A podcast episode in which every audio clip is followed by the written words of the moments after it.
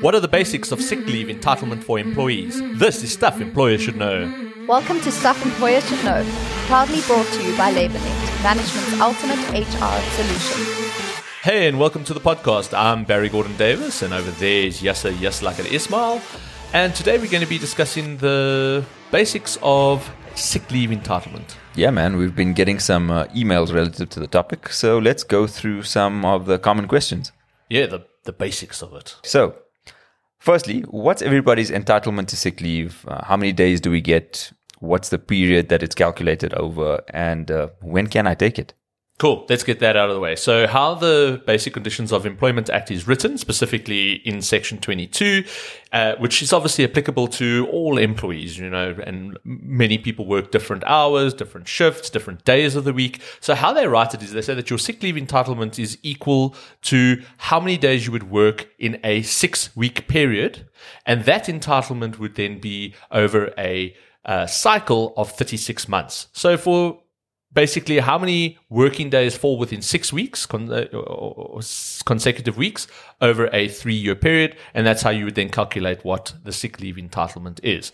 We need to note that for the first six months of employment, though, a employee is only entitled to one sick day for every 26 days actually worked. But then after six months, that full leave entitlement kicks in. And that cycle runs from the date of employment. It's not a uh, January to December unless that person actually started on 1st of January. That sounds like some very complicated maths. Just tell me if I'm getting it right. So, if we're looking at a 36 month period, we're looking at how many days exactly of sick leave?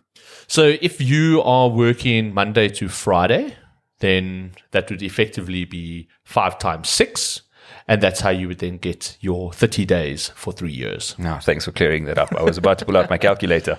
And then, yeah, you just times basically the, the amount of days worked per week times six. That's the easiest way to then do it. We obviously don't get uh, paid if you don't work on weekends, and that's why those consecutive days don't get added to it. All right, that makes sense.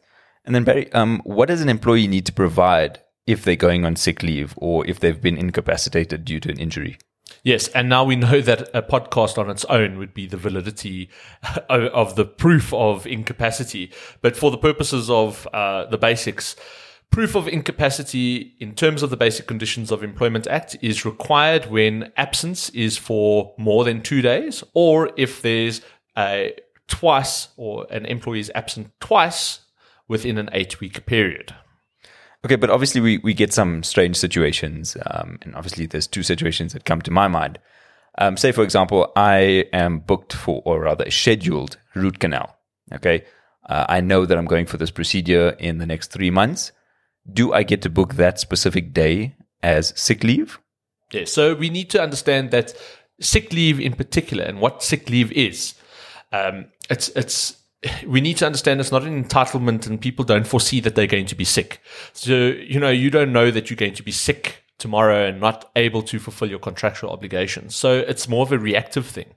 So the sick leave entitlement is more to the pay due to the fact that you have found yourself incapacitated. So there has to be proof of incapacity. And the, the emphasis is the fact that the employee would have rendered services if not for a incapacity injury of some form, which renders them unfit for duty. So the fact that somebody is going for a checkup, let's say it's for, uh, let's say an annual checkup, a medical checkup, or even to go and get a checkup at the dentist or wherever. Now, that's not an incapacity. The person is not incapacitated as a result thereof. But let's say, for example, an employee finds themselves incapacitated from an elected procedure. The medical practitioner would then go and effectively provide proof of incapacity and say that this person has now been incapacitated as a result of, in your example, the root canal.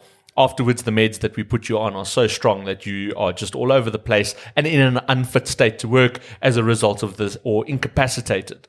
The employer would then go and apply sick leave. But the initial going for a checkup or going to um, get your annual medical done, that would actually form part of your normal annual leave entitlement. It's something that is foreseeable.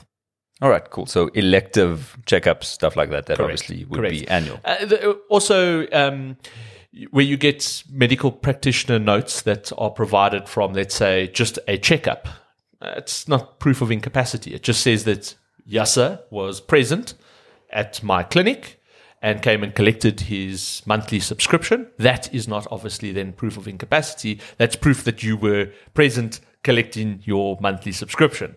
The entitlement to the pay is when you actually find yourself incapacitated for whatever reason. All right, that, that's actually a really good point when um, employers need to check the validity of uh, medical certificates and the detail that they actually provide. 100%. And I think the one that catches employees out sometimes is clinic notes, where there might be a genuine incapacity, but the person provides them or the and, and we've heard, had horror stories of clinic notes being handed out by security guards at the at the entrance of clinics. Um, but they genuinely were there. They might genuinely have been ill, but they did not go and ensure that they obtained the appropriate and adequate, valid proof of their incapacity. And that onus is on the employee to provide the proof. In terms of the BCA, it says that the employee in those cir- circumstances has to provide valid proof to the employer. All right, my mind is running away uh, with a few more different situations, but I think we'll have a separate episode uh, uh based on the details relative. The validity of sick notes is something that can go on forever, and unfortunately, we don't have forever. I did. I do think that we touched on it a bit in uh, when we were talking about traditional healers, and um, specifically right. with that, we did talk about uh, the, the, valid sick note when it comes to that. 100%. I think we spoke about it with Audrey, but yeah, I agree. I think that uh, the the valid proof of incapacity is a podcast on its own. 100%. Okay, let's uh, let's move on to my next question. So, what about the common practice of employers that have a policy that says uh, if you're sick on a Monday or a Friday or even after a public holiday, you would then need to provide proof of your incapacity, whereas the BCEA would say that you only need to provide proof if you've been absent for two days or more. Yes, I love this question and it comes up all the time. Most of the seminars I do, somebody will put up their hand and say, but this is contradictory because the BCA says that you only have to provide proof of incapacity when there's absence for more than two days or twice within an eight week period. However, the employer then goes and imposes a policy and now we understand that the, the rationale behind this, and that the employer is trying to curb abuse of sick leave, where they then say that regardless of how many days you're absent, if it falls on a Monday or Friday, before or after a public holiday, or a common one just after payday, you then, regardless of the number of days, have to provide proof of incapacity. And employers uh, enforce this rule is then questioned as to is it then not contradictory to the Basic Conditions of Employment Act? Now, what we need to understand is, is that the purpose of the policy is to curb abuse of sick leave. So the employer has the entitlement to go and enforce policy. But in terms of the BCEA, the entitlement to the pay is still valid, which means that we cannot go and withhold the pay of that individual when they are absent on a Monday, Friday, before, after a public holiday, and the like. But we can find them in breach of company policy and procedure. So they would still receive pay in terms of the Basic Conditions of Employment Act, but they can be disciplined in terms of company policy for breach of company policy and procedure in that regard. All right, I, I think that makes a lot of sense and, and that put things into perspective. Um, you're listening to this obviously on a Monday, and it is the weekend after payday. So, employers, I hope you've listened to that carefully. That, that's it. It is. It's it's just after payday, so this is that one where the employers are going to be going and checking sick leave notes, and uh, as I say, and and that's actually a good follow up to that is, yeah. that um, a lot of people now, with regards to questions about POPIA and the like, they might say, "Isn't it an invasion of my privacy that the employer then goes and checks the validity of my sick note?" Now, what we need to understand that a sick note itself, the actual document, is hearsay evidence of that incapacity. So nothing stops an employer for reasonably going and checking the validity of a sick note, specifically if it suspects that somebody is abusing sick leave. Um, and this goes with any sick leave, even if it uh, falls out of the, the confines of that policy or procedure. An employer has the entitlement to go and check in with the medical practitioner. Remember, their actual viva voce evidence would be the one that is required to then validate a medical certificate um, if the employer has any even hint that it might be invalid. Um, and also where a employee has gone and abused sick leave by, with all due respect, we all know that um, no medical practitioner in the world will be able to tell somebody that says that they're sick that they're actually lying. Uh, however, they can on their medical assessment go and say, well, I believe that this person might be actually abusing it. All right. So, so it's obviously avoidance of uh, abusing that sick leave. And the employers are entitled to go and check it out. Indeed, they are. They're not invading your privacy. Now, and, and, and I want to follow up on that as well because uh, employees might say, well, you know, you're not entitled to go and see what my condition is. The employer is not concerned with the nature of the illness. We are not concerned with anything other than the medical practitioner stating that the employee is in an unfit state to work due to incapacity, ill health, injury, whatever the case may be. They don't have to disclose the nature of it in particular. We just want to know that in a medical expert's opinion, this person cannot work. And that's what gives them that entitlement to the pay when they find themselves unable to provide their contractual obligations. Barry, all this talk about public holidays and long weekends uh, has got my mind uh, off on a cruise somewhere. Um, and that brings another situation to mind. So I've gone ahead and booked uh, annual leave, which has been approved by my employer. I'm Yes. off on a cruise. You're on the Mediterranean. Oh, oh, I can smell the salty water.